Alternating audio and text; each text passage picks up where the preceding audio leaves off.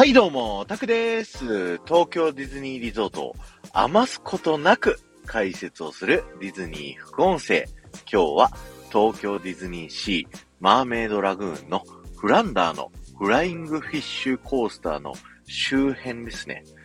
木が見えるところから聞いてみてください。そして風が強い日だとね、なおいいんですけど、今日のお話、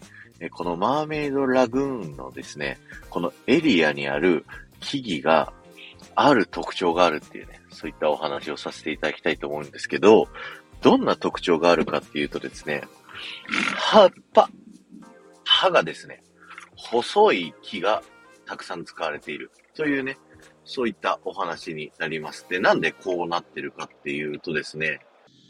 ちょっと耳を澄まして聞いてみてください。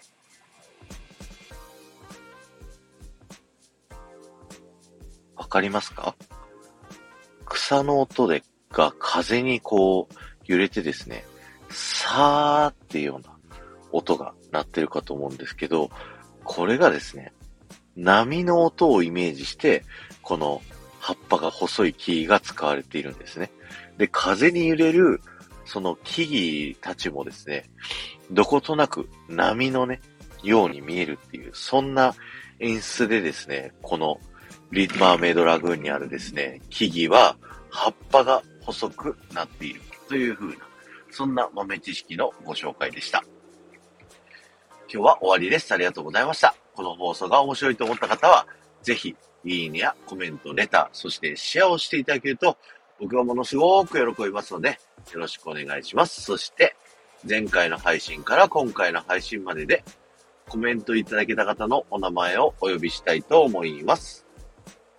えー、マミーさん、鈴木さん、デンさん、ちくわさん、ゆうまさん、コンカツさん、ありがとうございました。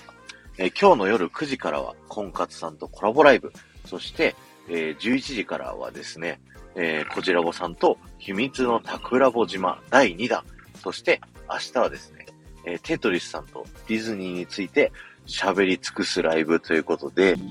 コンカツさんはスタイフディズニー部に入っていて、でもディズニーはそんなに詳しくなく、ラジオにめちゃくちゃお詳しい方。で、片やテトリスさんはね、もうディズニーのガチですごいとんでもないマニアックなね、方ということで、すごいね、こう、